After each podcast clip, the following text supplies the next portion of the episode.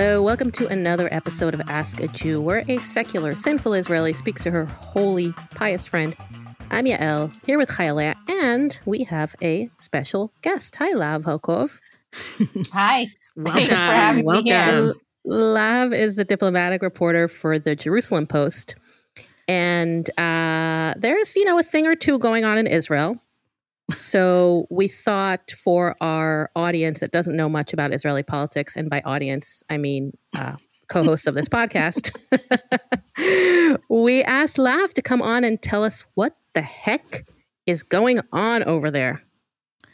That's such an easy question. Just Where jump should I right in. begin? Where to? Where to, we'll start with how are you? I'm good. I'm actually we didn't even discuss this before. I'm on maternity leave actually. What? But yeah, um, when you last saw me, I was pretty heavily pregnant. Very Um, pregnant. but yes, so I have a baby now. Um, but tov. uh, maternity leave in Israel, the government pays you for four months, wow. and there's no way that I could catch up in four months of news um, all at once. So I am following very closely, probably too closely for someone who's not supposed to. Could you imagine Um, if you took four months, if you took four months off your job and just tried to come back? Like, who knows what's going to happen in Israeli politics in four months? Right, absolutely. Like I have to read the news every day. right. Like if I don't do that, like I after a week, I it's like too much to catch up on.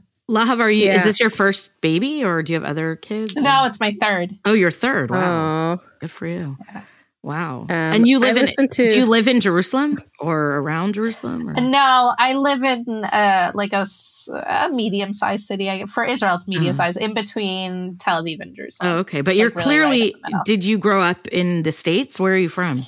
Yeah, I grew up in New Jersey. My mom's Israeli and my dad's American. So Oh, I grew up speaking Hebrew at home and visiting Israel really often, and sort of from a young age wanted to live here. So Wow. when I graduated high school, I just came here. Oh wow! So I've like you went to school, since. right? So you like went to school in Israel and like university. I university. went to college in yeah, Israel. to yeah. college. Oh, uh, interesting. is your husband Israeli? No, he's actually South African. Mm. Ah, Um, you know, as even though I grew up in a like a fairly Israeli home, I mostly hang out with English speakers in the end. you can't escape it. you your end up have, just uh, being the way you grew up. That's true. do your kids have South African accents? Because those are the best. No, they have very American accents, but they have like a few things. They say "ya," which is Yeah. really Yeah. cute. Aw. That's so cute. I have a son living in Yeah. South Africa right now, actually. Oh and wow! he's uh yeah, he's in yeshiva there and it's really it's cute. Um I told him he could come It's back a with an nice accent. community. Yeah, it's very nice. Come He's back with a South Lebanese. African wife. No. No. No? Okay. No, because then he might want to live there and that would be devastating for me. So no. Mm, No. Unless she swears on her I don't know, like signs a contract that she'll move here. are you allowed to swear? Are you, uh, like, are, are Hasidic Jews allowed to swear on like a mother's name or something? I mean, we yeah. You can always Okay. say Kol Nidre if you go back on it. I don't know. Find three witnesses, right? no, but like honestly, I mean, I know it sounds silly, but that's something I think about. I want my kids to live near me. I don't want them marrying girls from far away and then ending up far away. Fair enough. I have my Fair Well, South Africa, as lovely as the community is, I mean, It's it's better to live in America. Oh yeah. It's uh, it's a mess there. I have I have family there. I have a sister in law who lives there, and she loves it and has a great life, and I'm happy for her. But it's just way too far. Like it's, it feels like a different planet almost. Like I can't wrap my head around Ki- being that kind far of away. is. Yeah. I know. And also, like, I have a brother who lives in Israel, which is also very far from LA, but people are always going to Israel. It's not, it doesn't feel as far. Who's like casually by accident ending up in South Africa one day? No yeah, one. it's like the difference between when I lived in New when I lived in Boston and now I live in New York. and, like, Right. nobody stops by Boston. Right. In New. York, every other weekend there's some Israeli here, like in Right. town for like an Adele concert or something. right. so Israelis love Adele. That's so funny. Okay. So, Um, It was the most po- a few years ago. It became the most popular name like for baby girls in Israel, which I thought was Really? hilarious. Yeah, Yeah. Oh I don't my think it is anymore. There was just some year when I guess her last album or something. I don't know. Do People we don't like know- skinny Adele? Are we like into the skinny Adele? You know, she looks like a totally different person now. Yeah. She sings the same. Doesn't make a difference. I to hope me. she does. I don't know. It's But interesting. she, but she's not sad anymore. She's happy now. So how is she going to make great music? She's married. Really? She's got that that guy. Yeah. well, you think because she's skinny, she's happy now? I don't think no, that's how I think it I was going to say actually because she's like married to that guy. I forgot his name. I think Um, that she became happy and then she got skinny. that's yeah, a good like way. how That's a good way. That's a good way to do it. You- Right. That's that's our medical advice here. If you want to lose weight, She be also, happy I first. read something or I heard an interview. I don't remember what it was, where she was like, people were like, "Oh, you're anorexic, you're this," and she was like, "No, there was a pandemic. You just didn't see me for more than a year. Like, I, it took me a really long time to lose all this weight." Yeah. Oh my god, it's my biggest regret that like I can't. I mean, I have so many regrets, but the fact is that I was home for like a year and a half and didn't lose any weight. It just kills me. In fact, I gained. I could have been doing so much. I can't. I, like, I think oh. the fact that we anybody who didn't gain 100 pounds during the pandemic should consider themselves successful. really. I mean, that was my biggest fear during the pandemic. I know that sounds insensitive, no. but Like my I, biggest fear as people were dropping was like, oh no, I hope I don't get too much takeout food. I wanted to be change my whole personality during the pandemic. like Well, I'm three glad you weeks didn't. in, three weeks in, I ordered on my my husband. I I'll st- I'll never forget his face. I ordered a package from Amazon, and it came with like five huge canvases and like like a hundred dollars worth of paint, another hundred dollars worth of like brushes. It arrives at her door, and I'm like, "Look, I've always wanted to be an artist, and now I have time." And he's like, "That's just not how it works." and I couldn't. I mean, you should see what I painted. It was embarrassing. I mean, we laugh about it till today. It's sitting in our Oh, You should send. You should. You have to send it to us to put it on our Substack. Maybe that's how we can get people to pay for our Substack. We'll say, if if you pay the, the paywall, uh, behind behind the paywall is Kyla's art. oh my! god! I'll send you a picture. It's hilarious. I tell you, I Uh, started a Substack to write things on maternity leave. Um, Mhm. because again, because I'm crazy, I'm not just reading the news. I'm like, oh, I'll, I'll write about it. oh my Um, god! I just do it when I feel like it, though. But then people um, pledged money. yeah. Like I didn't even have paid, and they pledged me money, and I was like, "Oh, I guess people should pay me." And now I feel obligated because I now that people want to pay me, I'm like, "Oh shit, I guess I should write something." You have to every week." produce. I know. So I know. We've been very clear with our listeners. Um, by the way, our Substack is askajew.substack.com. We've been very clear that um, if they want to pay money, they will receive nothing in return. uh, all they will be doing is supporting Kyla's like 15 children and my, you know, online Yeah. Right. shopping habit. Yeah. But right. I, I don't know. I think it's a mitzvah yeah. to It's a- support um, uh, of hardworking course, uh, of course. journalists like ourselves. It's funny, love, Yeah, because I decide. Oh, no. Go, go ahead. ahead. Go ahead.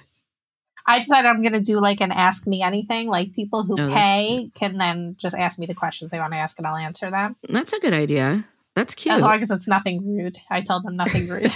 yeah. Exactly. Other than that, Well, they have to pay more if they want to ask rude No, things. I was going to ask you before we get into on OnlyFans. exactly. Before we get into politics, I wanted to ask you something about maternity leave because I've been having Yeah. this conversation with my friends lately. Um, and there are, you know, there's a lot of Hasidic uh, women influencers on Instagram. And I don't know if you follow any of that stuff that goes on. A little bit. But uh, one of the bigger ones, just like what, randomly one day was like, oh, I had a baby, you know, like she had been pregnant but hadn't really shown her, you know, whatever. And she has a bunch of kids.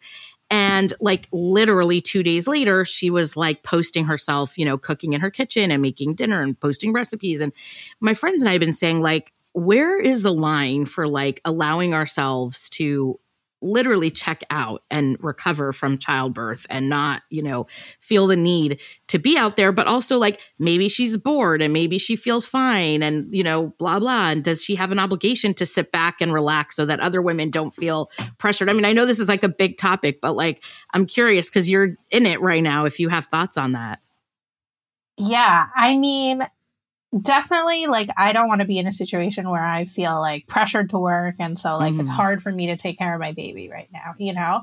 But at the same time like especially when like the first couple months of the baby's like really sleeping most of the day and like not even smiling at you, Yeah. um, it gets boring. Like, it, and you have like many hours, or at least I have many of the hours a day where I'm just like at home, and I mean, I'm like on the domestic thing, like you Mhm. know, all the laundry is done, all the Mhm. dishes are done. My husband's doing almost no chores because I'm home Mhm. all day, but like, um, I want to use my brain, you know, Right, like, and for me, that's the that's why I started the Substack. So I occasionally write.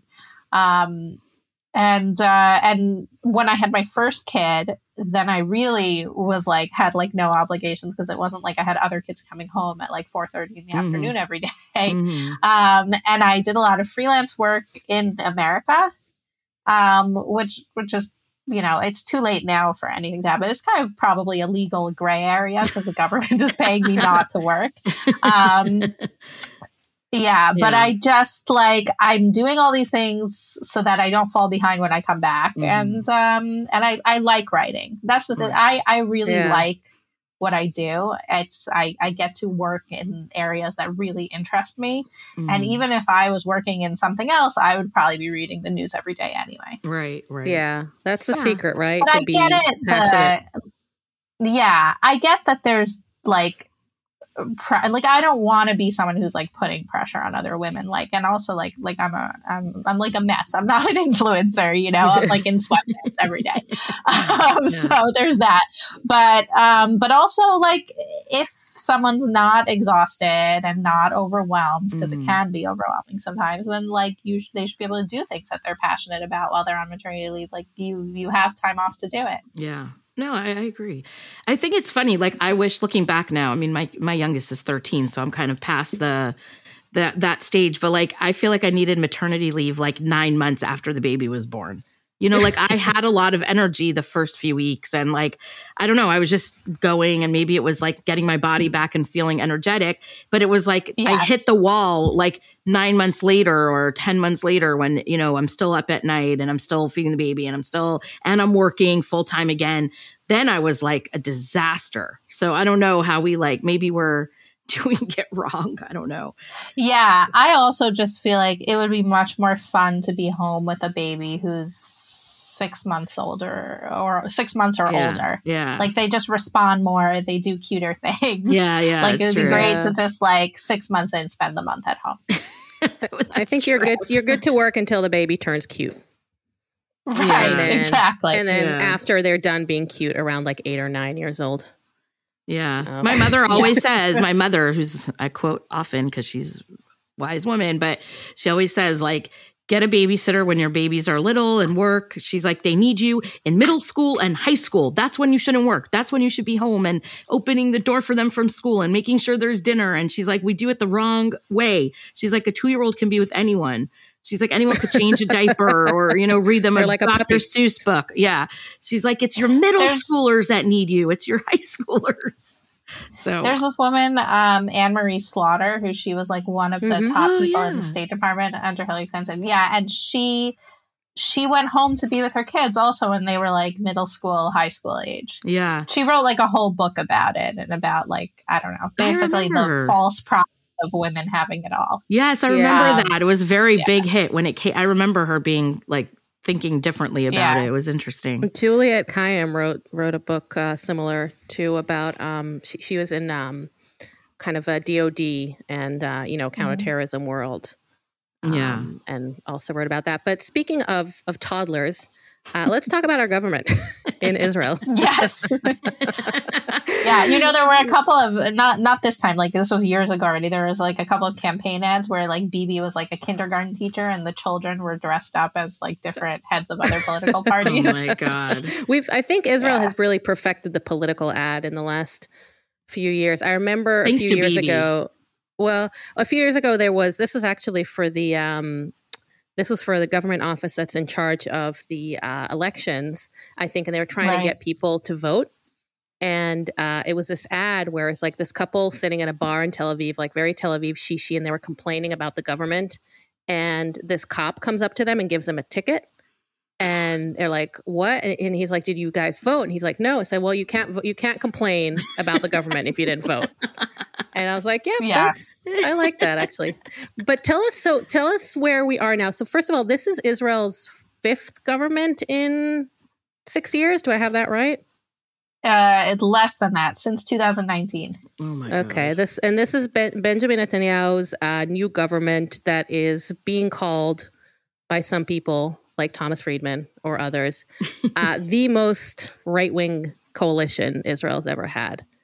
Uh, yeah, what- and I what- think that's right. Um, Mhm. People said that in 2015, and I thought they were wrong, and I thought it was hyperbole. But this time, I think it's not hyperbole. There is a lot of panic, and I think people overkill about this government. Um, but I do think it is the most right wing government. Um, it's entirely made up of right wing and religious parties. Um, you know, the, in Israel, when people talk about right and left, it's not necessarily the same as other places in the West. Like they overwhelmingly are talking about what they think um, the sol- I don't know about the solution, but what the situation should be with the Palestinians in terms of um, two states or Mhm. not, and sort of Mhm. how much um, concessions they'd be willing to make in terms of land. And so the further to the right you get, um, the fewer land concessions they're willing to make. And on the left, they would want to withdraw all the way to pre 1967 lines. Um, and this is a this is a government that is entirely made up of people who would oppose a two state solution, and um, basically all would be okay with some level of um, you could call it annexation or you could call it extending sovereignty. It sort of depends where you are in politics. Um, but two parts are all of um, Judea and Samaria, which is the Mhm. historic name of the West Bank. And, Yeah, and we have two two types of right wing here, right? We have like nationalist right wing, mil- more militant, and then we have, uh, you know, the Haredi parties, the the religious uh, Orthodox parties, Yeah. right? Am I missing and, anybody and in the? historically the orthodox parties didn't take like a strong position on the like i mean i guess technically they're still not nationalists they're sort of their ideology is different but they, they didn't take a strong position on the like um, diplomatic and national security issues um, Mhm. but in the last like couple decades or so um, the population has become more right-wing in the sort of nationalist way and so the politicians have gone along with that Mm. Mm. Do you like think? it used to be sorry it used to be that the orthodox parties the the haredi parties could sort of tip the scales for the left or for the right and now they basically only sit with the right and it's it's and and they've adopted sort of some of the more right wing positions and it started out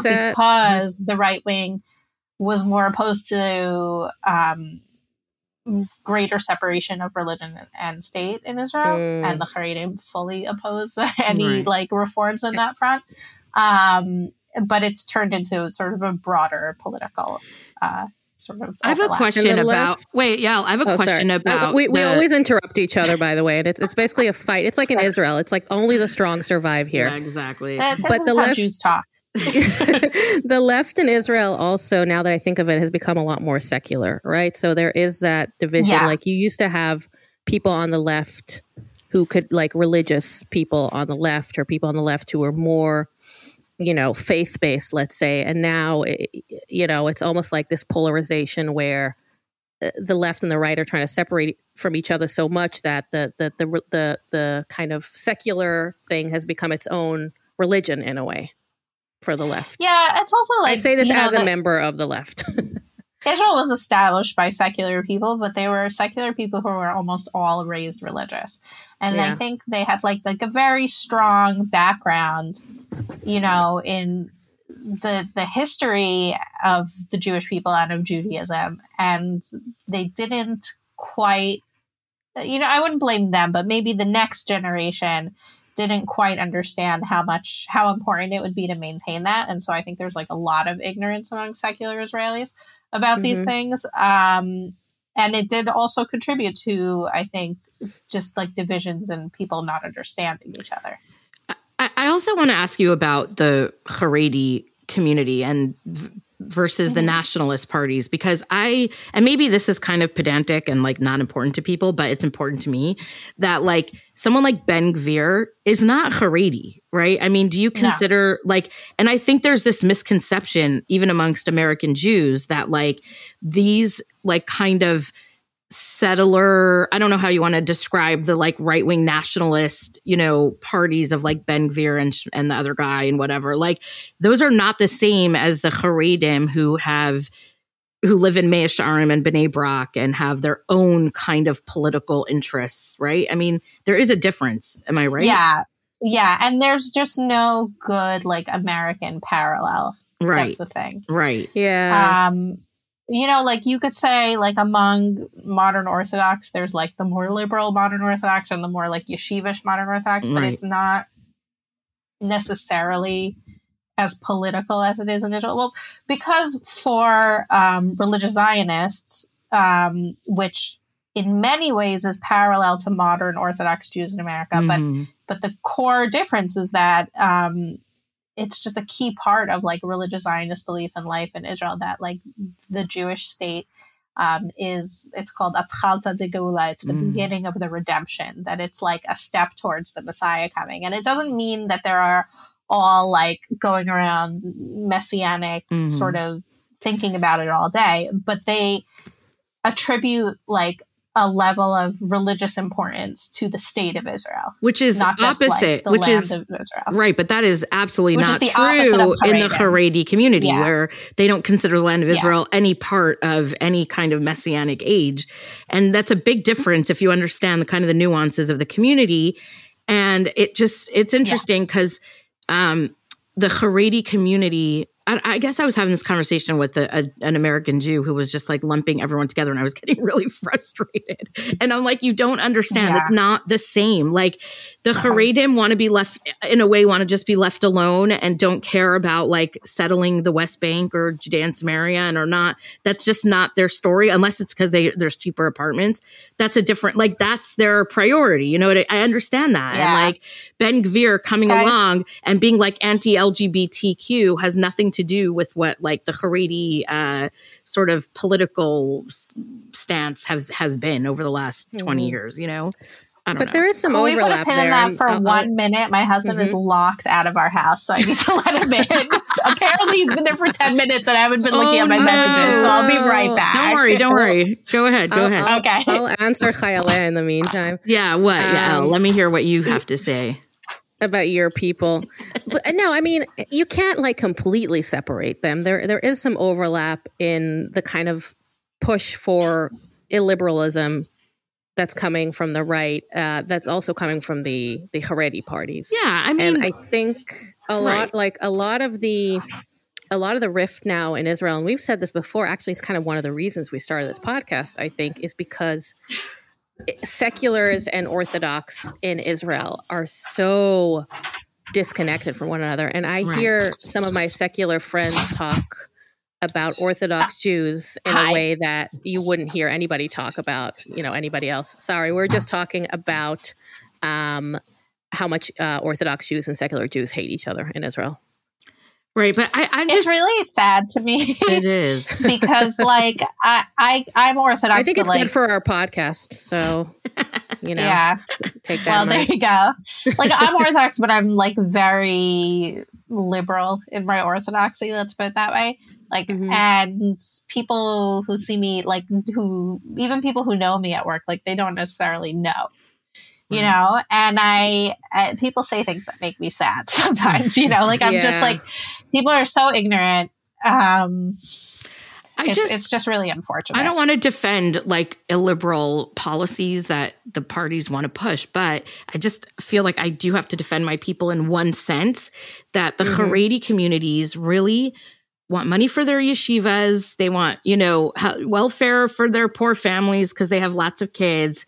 And, you know, they don't want their sons to go to the army, their sons and daughter, right? Like, Yeah. I'm not defending Those those, are positions. very big deals. I'm yeah. not defending those positions, but I'm also not suggest. But I'm also saying that they are not there to solve the Palestinian crisis, right? Or like deal with. Yeah. that- they're not really that interested in that part of it. I mean, they are on a daily basis, but they really fundamentally care about like the financial part of like politics. They're not right? nationalists. Exactly. They're not nationalists. And I think that's a big difference. And Ben Gvir is bringing like a different flavor of religious Jews into the government. That's all I'm trying to say. Yeah. It's just Well, let's talk Yeah, about they- something. it sort of Sorry. dovetails with like Mhm. social in in the area of like social conservatism because Right. now it- you know i mean orthodox people tend to be socially conservative just out of being orthodox but it's only i think a recent development that they've started to sound a lot like uh, things you hear in america too where they are like Right. worried about like the progressives in our school what are they teaching our children etc Right. um, Mm. and and then the Haredim and the other sort of uh, nationalist Orthodox parties will overlap in that area. True. Yeah. Everything comes to Israel like three years late. So Israelis are just like discovering wokeness and Right. And it things like doesn't- that. So I it, it doesn't really exist in Israel. I mean, like, uh, are there like some transgender children in some schools? Yes, but like, it's not. It, it just like the issue doesn't exist on the level in which it seems to exist in the U.S. and and then people will then just inflate it for politics. I'm sure in the U.S. it's overinflated for politics too, but Yeah. um, that I find that also really frustrating. It's like they're reading like somebody's like I don't know listening to Ben Shapiro or something, and um, and I, I have respect for Ben Shapiro and everything, but like the problems that he's talking about in America are not the same problems in Israel, and then they'll just Mm. like copy it. Even though it's not yeah, yeah. Again, it, it, it comes to Israel. We import a little, a little late, but but the so the the first thing that this new government did, or the the big you know controversial thing that they did, um, is has to do with the Israeli legal system. Um, and you can probably explain a lot better than I could. Although we do have a segment on the show where I try to explain um, uh, religious holidays to Chayaleh. Um, and give her my version of that, but They're so bad. I think this is uh, a lot less entertaining. But but basically, if I understand correctly, and feel free to tell me that I'm full of it, is that the the Knesset, the the uh, you know Israeli Parliament wants to have uh, more power uh, to override the uh, Israeli Supreme Court, which is is active and and you know tends to bend a little more liberal, definitely more liberal than the current government. Yeah. So Israel doesn't have a constitution, which is not like unique to Israel. England doesn't have a constitution either, for example. Um, hmm but the Supreme Court, sort of about 30 years ago, took upon itself um, the ability to overturn laws. Um, Mhm. They they took a couple of new laws that had been passed that were related to individual rights in Israel, and they sort of said if any new laws violate those, like contradict those two laws about individual rights, they could be overturned. And they also came up even before, like it's a more like 40 years ago already. They came up with what they called the reasonability test, which is there's some things that aren't passed in laws, or some things that are just decisions, right, by different ministries. hmm Um, and if the court decides it's unreasonable, they can cancel that decision, even if it's not contradicting any law. So it used to be that they had those things happen very rarely. And in the past Mhm. 20 years or so, those things happened a lot more often. Um, The overriding of the laws. no, the overriding didn't. Ex- the the canceling laws that the Knesset passed. yeah, Mm. the Yeah, Supreme Court yeah. canceling laws the Knesset passed, or canceling government policies Oh, that weren't yeah. necessarily laws. Um, Okay. And and that raised a concern mostly on the right, but not only on the right. There's been several justice ministers over the past thirty years or so who are not on the right who who raised this problem as well. Um, that they that they think it's problematic that they think that the court has taken on authority that it doesn't necessarily have to have Mhm. um so and and also um the the way supreme court justices are appointed in israel is there's a committee that over the years like the makeup of the committee is such that the supreme court justices who are on the committee. So not all the justices are but there's i think three on the committee. Um, they sort of had the decisive votes. And so Mm. if you had an activist court which you had as of like the late 90s um, they would keep appointing activist judges. So Mm. it's not just about left and right, it's also about sort of like a legal philosophy of whether you should be overturning these laws or not. And Yeah. so over like there's um 11 justices on the supreme court and and um, seven of them are what we would be considered activists currently Wow. and the Mm. only reason that you have three who aren't is because um, there was a right wing justice minister, I guess it's four years ago now because we've had all these crazy elections, um, who managed to make like deals to to have more diversity on the court. Wow. So the right wants to make changes. They want more sort of viewpoint diversity on the court. And then they also want to, if not cancel the ability, some want to cancel the ability to overturn laws, but others want the ability for the Knesset to say, okay, you overturn this law, but we think it's really important. So with a special majority, we will be able to pass that law again.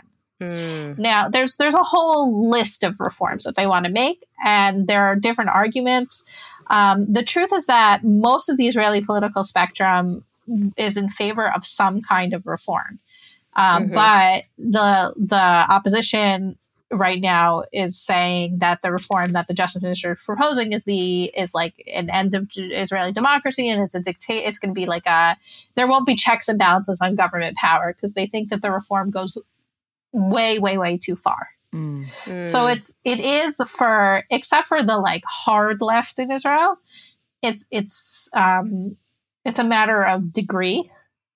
And they would say it's a matter of degree to an extreme. Mm. It's Mhm. not really a question for the vast majority of the Knesset whether there should be changes or not. So, so to dumb it down, I guess y- y- we'd be able to say that the the right is looking to bring more more power to the people, or more power to the the elected people, and the left is um, looking to keep more checks and balances with the with the institutions themselves. And it, it doesn't Yeah, seem I like mean, I mean I know where I stand, but it doesn't seem like either are, are unreasonable. Yeah, I don't think either are unreasonable. I think what's unreasonable is the way they talk about each other. Yeah, Right, yeah, and that's what. I want to ask Yeah. you too, and and maybe you can cheer me up a little bit because you know, looking at the news from Israel, it d- does seem very, very depressing. I mean, uh, there is um, definitely half of the country that that I consider myself part of that is more, you know, more more liberal or more progressive in Israeli terms, not in American terms. Um, that is feeling that you know their representation uh, a lot of times relied upon the courts.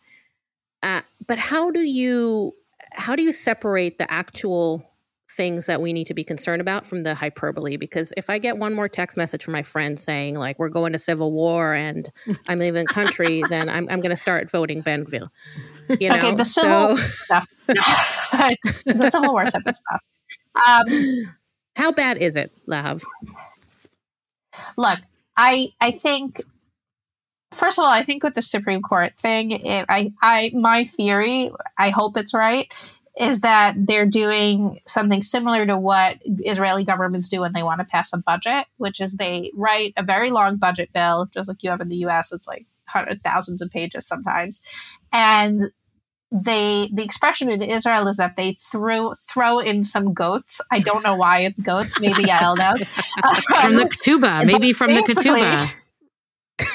maybe Yeah. but basically it's that they they do certain things where they'll ask they'll they'll ask for more money or that they'll do things that are like overkill because they Mm. know that in the Knesset it'll become a debate and they'll have to tone it down so if you start at 11 Yeah. when you really only want 8 then 8 looks like you Mm. compromise and then you got what you wanted That's right. interesting So- okay so i hope and this is like a very common political practice yeah yeah um, so my hope is that there's a little bit of the element of that with the Supreme Court because I do think there needs to be reform, but I kind of think that what this current government has done is that they've taken every single reform idea and thrown it in and taken it to the That's nth a lot of goats.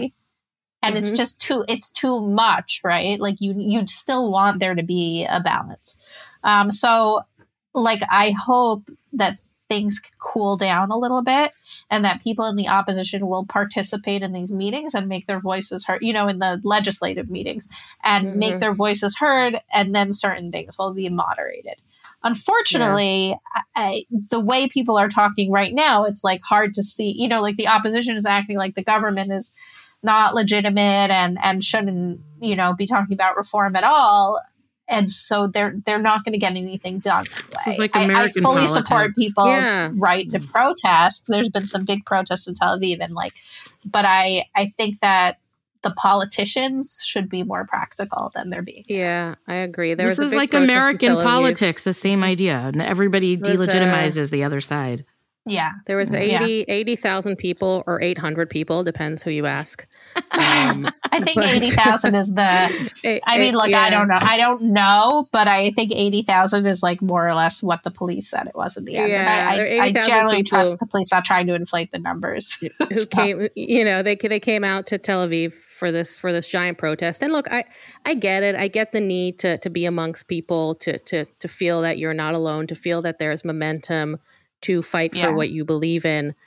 Um I I'd like to know you know what's next. The, the left in Israel historically has been very very good at woe is me and and complaining and writing beautiful songs uh, and creating you know beautiful art around the, these which which has a place you know i'm not saying it entirely uh, cynically but i would like to see them get more realistic. I think maybe i'm being too critical i think the left if they got their shit together in the first place we wouldn't even be in the situation right now if they had combined um, some of their parties but uh, lefties gonna lefty you know Listen, the So- left in Israel Well, died. I think that they're, that, yeah, the left in Israel is not doing well. it died with the second Pretty much. intifada. I'm sorry. Wait, but what do you call it the left? Because I call every every person. Well, ma- and maybe I'm, I'm simplifying this, but I I consider today the center, since the, the current right wing government is so right wing. I consider the center. I consider, you know, Benny Gantz, anybody who is more uh,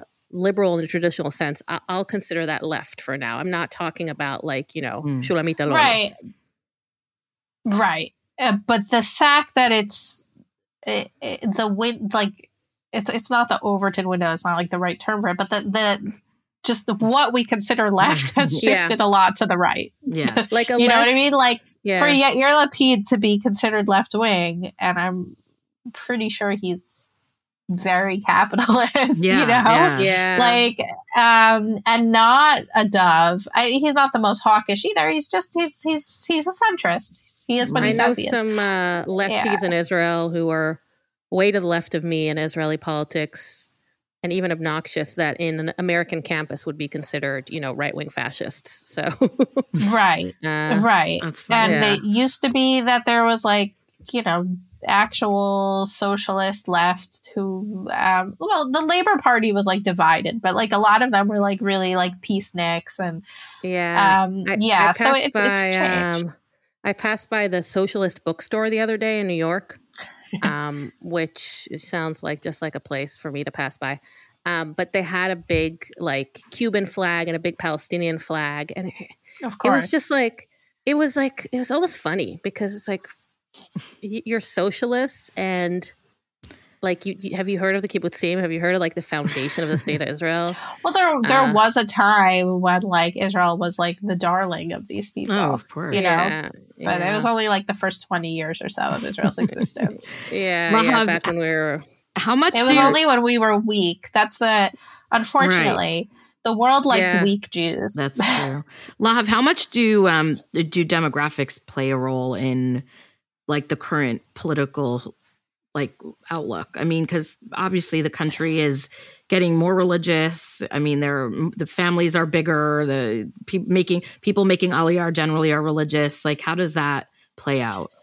Well, what's interesting, actually, most of the people making Aliyah are not religious, and, and a very large percentage of them are not even Jewish, according to Jewish law, because um, there's a lot more people making Aliyah from like Russia and Ukraine Oh, oh, and, I see. that area That's of the true. world than America. I guess Of- I was thinking North American Jews. Right. North my- American Jews Yeah. make Aliyah, and also um, European Jews tend to be religious. Um, but Aliyah is like it's it's a blip, right? Like it's Right. we're a country with like 10 million people, and that's like some tens of thousands every year. So, but the demographically, the younger generation is more right wing in Israel, which is the opposite of the rest Right. of the West, basically Mm. um, and and I think it it has a lot to do with, of course, religious families having more children than secular families. So there's that. Um, Arab families also tend to have more families than secular Jewish Right. families. Um, and there's always like talk of statistics like in what year will we reach when like half the kids uh, graduating high school or majority of the kids graduating high school will not be serving in the army which mm. means it'll be majority haredi and mm. arab um, mm. and I, mm. I, think we're only a few years away from that but i, I don't wow. remember the exact like demographic uh, forecast is there um, a growing number of uh, arabs serving in the in the idf I feel like I hear more. I don't know the exact it. numbers, but it's like a trickle. It's like very small numbers mm. in any case. Um, and it's very rare. I mean, they, they come from certain groups within Arab society, right? Like it's Christians, mm-hmm. Mm-hmm. Um, some Bedouins, and then Druze have always served mm. in the mm. army. But there's a very yeah. these are all very small population groups. Have a side note? Have you have you noticed recently? I, I tweeted something about this that the New York Times and, and other um, media institutions have taken to calling uh, Israeli Arabs uh, Palestinian Israelis. Yes, and the I crazy thing is that they don't few of them call themselves such. that. Yeah, right. it's like the Latin X. I, I, I say it was like the Latin X of because it's so confusing. I mean, there are you know there are Arabs in Israel who some of them will consider themselves Palestinian. I think about 17% uh, say that that is their identity. The rest just would say they're Muslim or they're Arab or they're Israeli or. Um, but it, yeah. it, it, just it, they have uh, there's a huge difference between you know uh, their situation and the situation of the Palestinian West Bank and Gaza. I mean, Arab Israelis they you know they they they have full rights. They vote. Um, they are complete citizens of Israel. They have a you know Israeli passports. Uh, it's just well, uh, they live it, in sovereign Israeli territory, right? Like Palestinians yeah, yeah. don't, except yeah, for the they, ones in Jerusalem. Yeah, so mm. I, I, was just annoyed by it because I'm like, you're you're confusing people, and then next time they hear about clashes between Palestinians and Israelis, like you have to make a difference, a huge like legal difference between citizens of the country and right. Uh, residents of of a non, uh, you know, an entity that is yet to be uh, yet to be, you know, cemented in the world. We should talk about Bibi. What do you? Let's talk about Bibi. Sure. Yeah, I'd like to talk about him. it's um, funny. Bibi is now the darling of like Bibi is the last chance that the left has. The left is like only Bibi can save us now because he's the most liberal person in this government. Is that would you would you agree? Yeah, I mean, there's a few other people in Likud who are actually liberal, and by liberal I mean like you know individual rights, basically. Mm-hmm. Yeah, um, like like classic liberal. Um, uh, but he's of course the one with the power, right? Yeah. And but the my my issue with that is like he will stop some of these things, right? Like, you know, there's there's a few people in this coalition now who are like obsessed with gay people, and and they said they were going to roll back all kinds of things for gay people, and Bibi was like, no, that's not happening. Right. Um. But well, the Speaker of the House is the is the gay. third most important person in yeah in the politics is gay and I, I was listening to a radio show i listen to uh, tal vaviad every morning a radio mm-hmm. show from israel and one of the hosts is gay and he's very very left wing and he hates this uh, likud minister who's also gay but he said you know I, I, I couldn't have I, I, couldn't help but be moved when I saw him sworn in and I saw his husband by his side and and their kids and their kids yeah yeah and even though I you know politically they they disagree you know it is that that, that, that is moving. Well, it's nice that he was able to say that because people mm. Uh, people say really nasty things about yeah. him. I think yeah really true yeah he's a um, traitor. Right. And, and yeah. well, not right that he's a traitor, but right that that's of what course, people yeah. say. um, but he, he is also fairly liberal. Um, yeah. Yeah. So, but anyway, Bibi, the, the thing is like, there's going to be more and more things, right? There's, because we have extremists in right. the government right now, they're going to keep demanding more and more. And at some point, Bibi's going to have to say yes to them. Otherwise, his coalition will fall apart and there'll be an election, etc. And so the question is, what, where is like, what is the thing that he's going to give them? You right, know, and right. that's, I don't have an answer. That's like the open question that I wonder about. What so like, yeah, they keep? exactly. Exactly. So like, uh, Bibi is going to stop some things. He's not going to stop everything. Um, it's interesting because in the past he was against any kind of serious uh, reform in the judiciary. now he is for it. Mm. I think there's been um, over many years, over maybe 20 years at this point, there's it's been a, a, growing sort of position in the Israeli right. And especially in the last decade or so, it like just became like the mainstream position in Likud. So like part of it is like he's not going to stand against what his whole party stands for. But also, I mean, we all know he is on trial for several counts of corruption and Right. um, Right. says it's a witch Mm. hunt, etc. Do you see Yeah. anybody who can be the future of Israeli politics? Are there any young politicians who who are like a light maybe at the end of the tunnel or somebody who can take I think Bibi? there are. Oh well, I don't know about taking him on. But no, I but I mean take over. Yeah, take over for Bibi. Yeah, uh, there are there are definitely some competent people in Likud who would like to be the leaders of the party after Bibi. Um, of course, Yair Lapid in the opposition, who's the head of the opposition now, would like to be prime minister again. He was just prime minister for um, for about six months. Um, you know, so Right. and and there were some people who used to be in Likud and then left Likud and now are with Benny Gantz, but I think that they kind of messed up their political careers doing that. I don't know. I don't know how much Mm. staying power they had. Right. Even though one of them, Gideon Sa'ar, people thought he was going to be the next leader of Yeah. Likud. Right. I hate to right. Sound, stand uh, Bibi anymore. I hate to sound naive, but I think just observing Israeli politics and American politics, I think Israel has, uh, I wouldn't say maybe not in abundance, but more than average um, value based leaders, leaders that really care about the country and want to make a difference, even if we don't agree with the way they're doing things. Just because Israel being Yeah. so small, everything's at stake, everything affects you directly. It's it's different from I think somebody who ne- who might want to go into Congress in a state they didn't go, even grow up in because they want to be in politics. Usually, people or, or some people at least go into politics in Israel because they are really concerned about the future of this country and whether or not it will still exist. Right.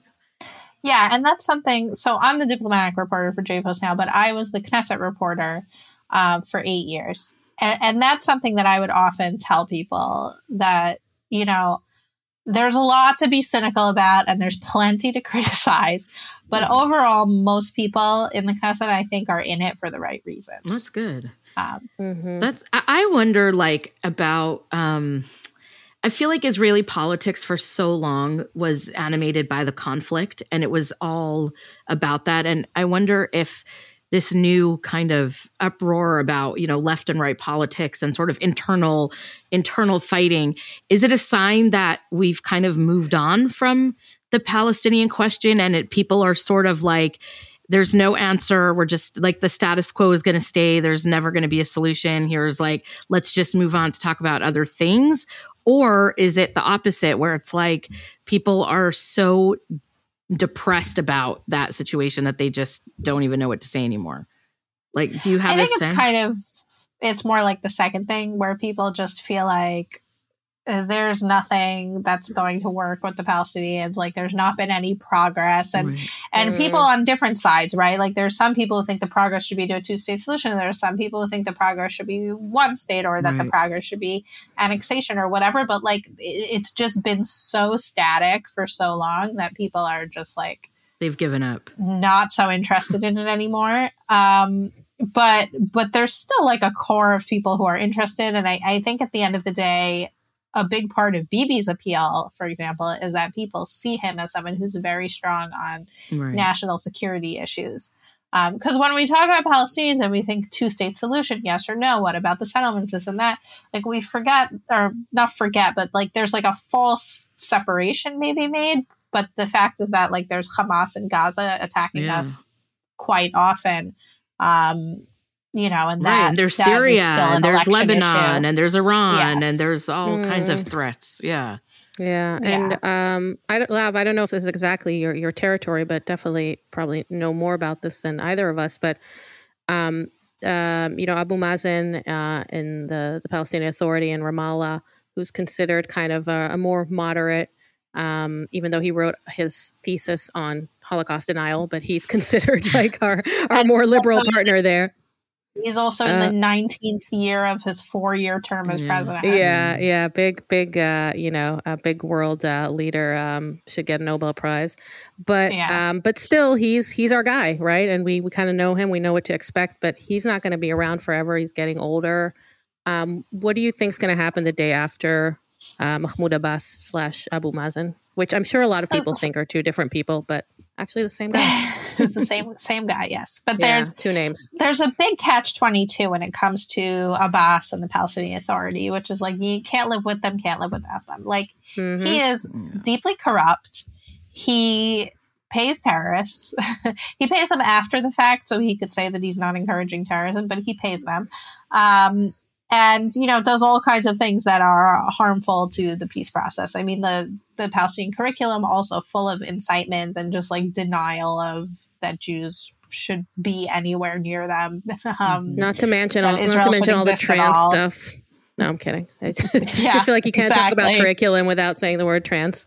right they you know they glorify terrorists there was I, I was once reading like a study that was done um it was it was paid for by the eu um and they found that the only female role model was this woman dalal mughrabi who um, shot up a school bus full of small israeli Mm. children um Yeah, that's the f- yeah. only female role model and, and paid Um, for by our taxes here in the U.S. So, you're uh, yeah, US and EU, and yeah. Mhm. So you know, and that's a problem. But on the other hand, if there was no Palestinian Authority, there would either be total chaos and anarchy, and an even greater security problem for Israel than we have now, because the Palestinian police does cooperate with Israel in trying to thwart terrorist attacks.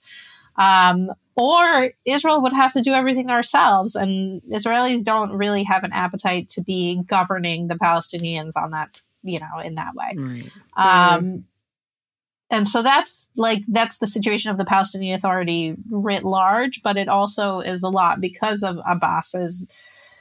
I, I hate to use the word moderate because of all the negative things I just said about him, but his relatively moderate. it's moderate. all relative in the Middle East. stance.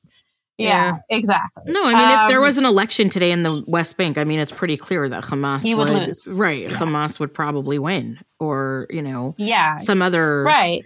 Uh, or people talk about like Marwan Barghouti being the likely person who would win a presidential election. Barghouti is Mhm. serving multiple life Yeah. sentences in Israeli prison for masterminding some of the biggest terrorist attacks of the Second Intifada. right. Um, you know, and and the It's. Palestinians see him as like their Nelson Mandela. You know, like they're going to vote for him. He's going to become president, and then he'll have to leave prison. Um, Talking about. Nelson Mandela, do you know that there? I mean, I'm sure you know this, but there's a huge Nelson Mandela statue in Ramallah. yes, in Ramallah, It's I've seen it up close. Me too. Can I tell you? Mm. Uh, this is this is one of my craziest stories as a reporter. Is um, I I and a bunch of other reporters were invited to visit Ramallah by the Palestinian Authority. They had like they have like a committee. The PLO has like a committee for outreach to Israelis.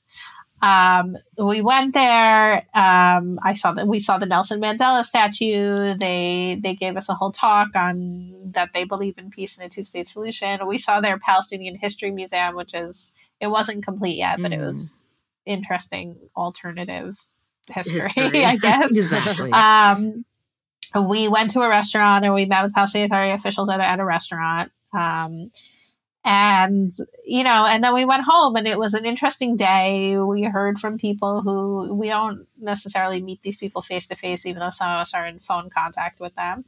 Um, and then that night, the restaurant was, was bombed for No serving way. us. no way. Yeah. Oh my Oh, gosh. in the, the restaurant in Ramallah. oh my gosh. Yeah. Wow. And when you say you went home and you came to Ramallah, we're talking for people who don't know Israel. We're talking to Jerusalem and Ramallah. Like, how long is that drive? 20. If there's no traffic, it's like 15, 20 minutes. Yeah, 15, 20 minutes. I've been to. Ramallah So- twice. And uh, oh, yeah. What did you do there? I took That's students. I took students to Okay. meet with the Palestinian Authority. Um, it was the, I've been to the first the army. the first day the first time i went was the strangest day of my whole life i mean getting off the bus and like being confronted with palestinian soldiers standing with like you know Yeah. huge guns and walking into the the headquarters of the of fatah and like pictures of yasser arafat's face like from ceiling to floor and like Mm. I just, it was really hard for me. I mean, I, I sat there I didn't say a word because I made up beforehand that I wasn't going to say anything, you know. Um, they spoke and it was just like one lie after another, basically. And I had to just like bite my tongue and not say anything. And then we went to a refugee camp and then we went and had lunch and we saw Arafat's. Uh, did you see where he's buried? I mean, it's insane. No, it's insane. It's a there, white marble. Like I wanted to.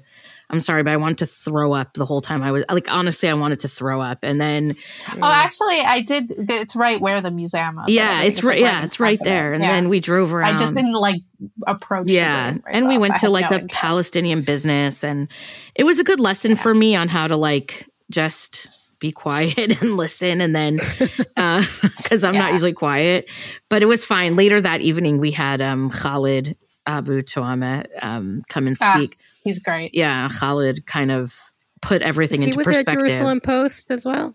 He's Yeah. with the Jerusalem Yeah. Post, and he's like incredibly brave. I mean, he's one of the few people really reporting on what what is really going on inside the Yeah. Palestinian He's a Palestinian uh, peace activist. yeah, Well- and how they. Well, he's Israeli, but it's it's how they, you know, he really is able to report on how the Palestinian Authority mistreats Palestinians. yeah and Oh, he was a Israeli? member He's from Important. Jerusalem. He's or- from East Jerusalem. He was Oh, a he was a member of the of Fatah. I mean, like he really understands how they work and what they say, and so it was it was Yeah. interesting. But yeah, it's uh, Mm. quite a quite an experience.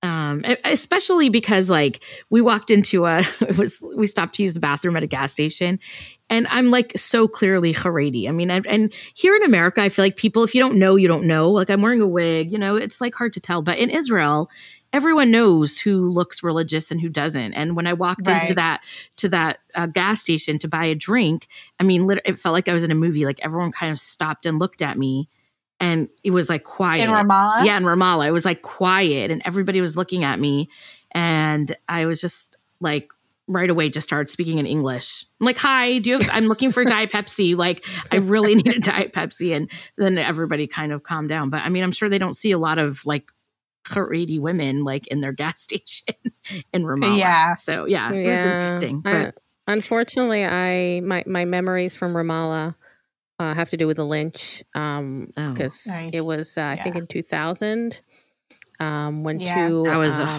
horrible- Israeli yeah. um, Israeli um, reservists that uh, took a wrong turn yeah. and uh, got into Ramallah and then just basically got slaughtered and thrown out of the window to Yeah. the cheering crowds. Um, and I had I mean, to there was just and an Israeli murdered in Ramallah like a few weeks ago too. There was someone who got into and it's all- a, a Druze, so you know, Yeah. um, a Druze guy got into a car accident that was horrible. nearby the nearest hospital right. in Ramallah. right, and yeah, then and it, was kidnapped ter- from the hospital, right? Well, so first came it, he was you know like hooked up to machines, like he wasn't breathing on his own, and they disconnected him from the machines right in front of his father and brother. Yeah. Mhm. But of course, they had the guns, and the father and brother didn't, and they just took the Well- body. It was crazy. I actually think the Yeah. aftermath of that is is really interesting, and I'll try to say it without without um, any judgment. But the Druze, you know, if people who don't know, they're a minority in Israel. They're um, not quite Muslim. They speak Arabic, and then kind of more similar to to Islam. Um, but they're very, for the most part, you know, serving the IDF, very loyal to the state of Israel. And when this happened, when this Druze kid was was kidnapped by um, I, I don't know who it was in Ramallah, um, Islamic Jihad or I whoever, think it was in bad guys. Jenin. I think it was In I Jenin, I'm sorry. Um, oh, I my think it was The- in the Druze um, in Israel started, uh, excuse my language, fucking shit up Mhm. and threatening to go in there with guns and violence. And uh, I hate to say it, but it seems like it worked because they got the body back.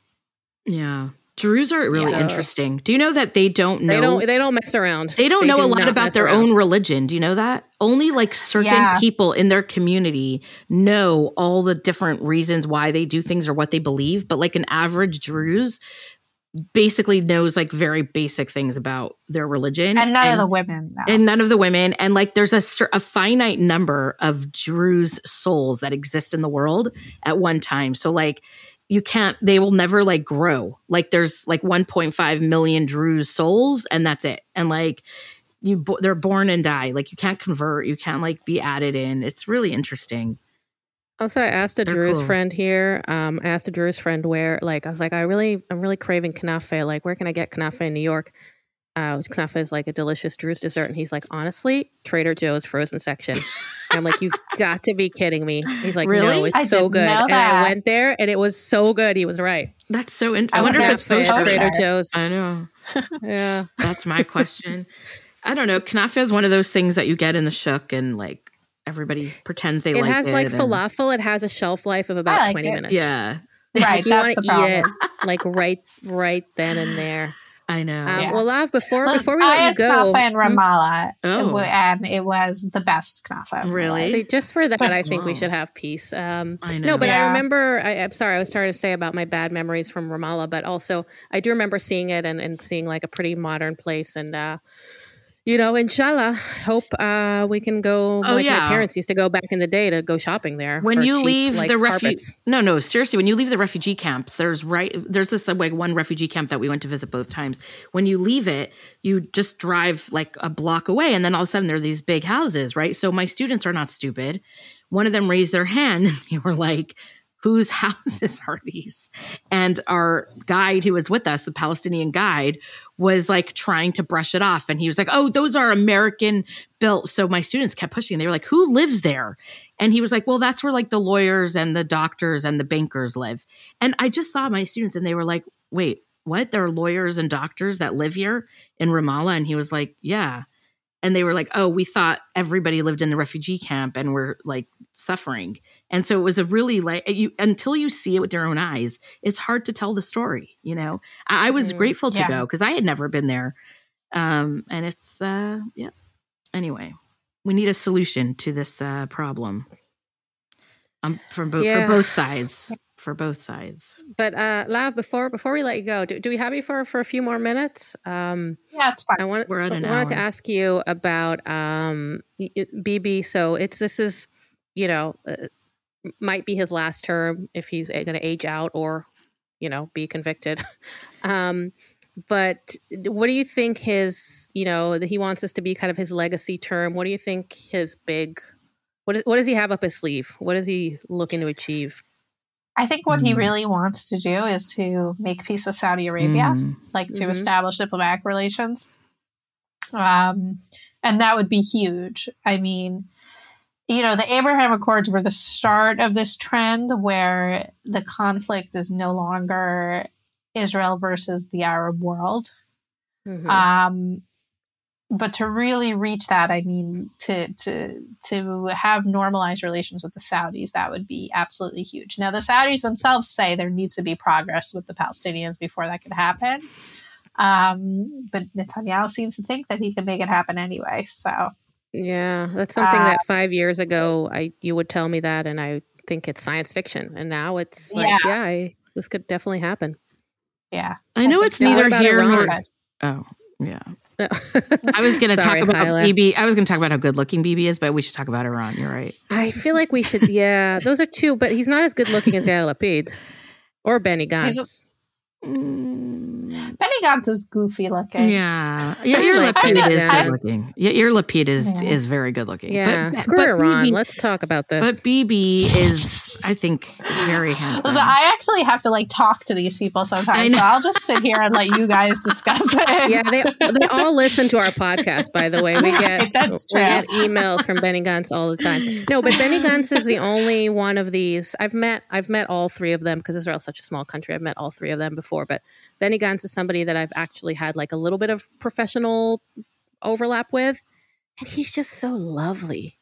Like there's something. I'm sorry to sound like a. This is probably what people sound like when talking like about my Bill Clinton, grandmother. right? oh yeah, When people talk about, belong talk in about like politics. Obama. He's He- too nice. He's too right. He Yeah. doesn't have the like killer instinct. Yeah, which is why I like him, I guess. But,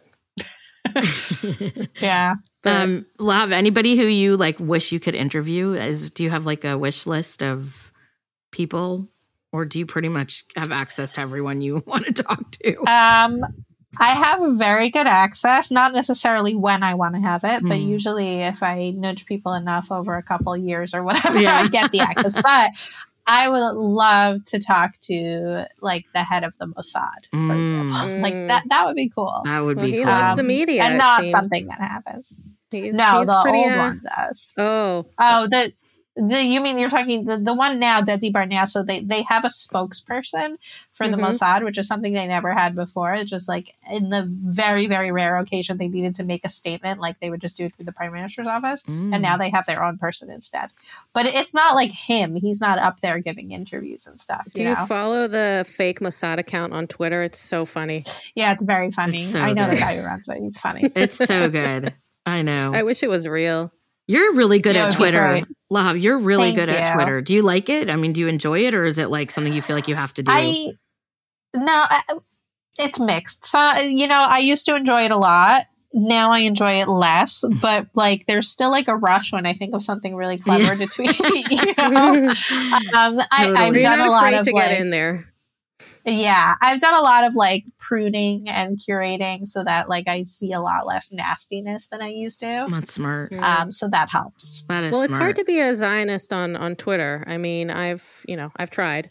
I still try from time Yeah. to time, and um, you know it can get pretty it can get pretty ugly. Uh, and I think the new and this really upsets me personally because I'm like I said, you know, I I am somebody who is troubled by the government in Israel. I, I didn't vote for them. I would like to see them replaced, but I still love my country. And for a lot of people who hate Israel, I'm not talking about people who criticize Israel. I'm talking about people who just hate the state of Israel. Yeah, This is a great excuse to talk about how awful the country is.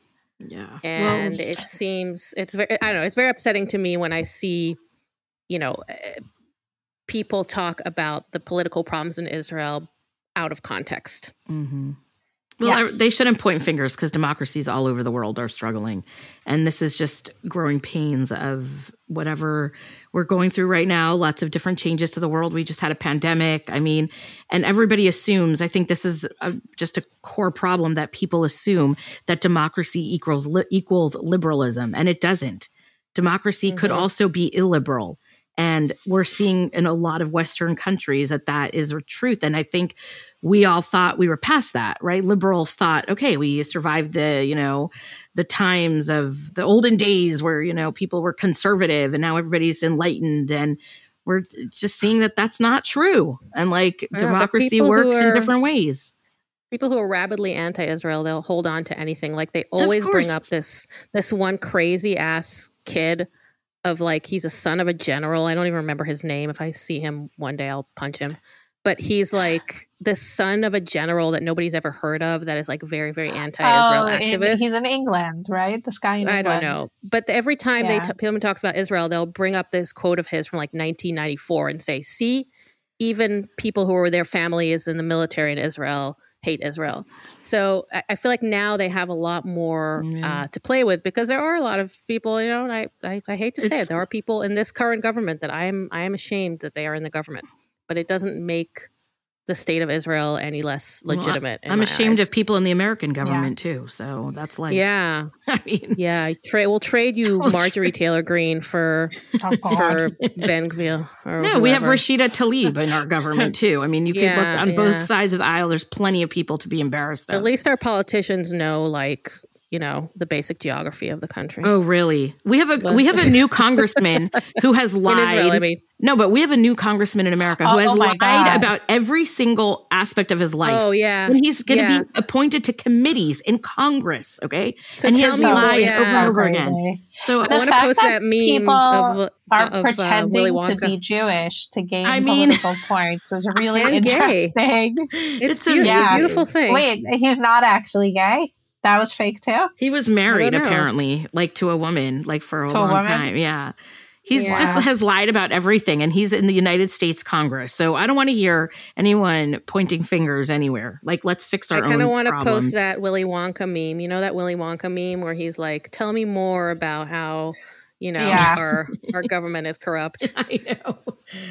Ay, okay, we need but listen, Israel is our our uh our place in the world, a Jewish place, and I we all worry about it and and care that you know it should be not just a safe place but a shining light. I think that's part of our our existential crisis as a Jewish people that we want Israel to be uh, admired you know, not just Yeah, to exist. We're proud and of I, it. Exactly. And it's a project that it. it's a project that has ups and downs and it's still a new project, right? I mean, we're only Israel's Yeah. only turning 75 this year. I mean, if you think about that, it's quite incredible, right? And it's like and Israel is it's the only country when when you fly its flag publicly, it, it- people are going to assume that you support the current government and everything it does.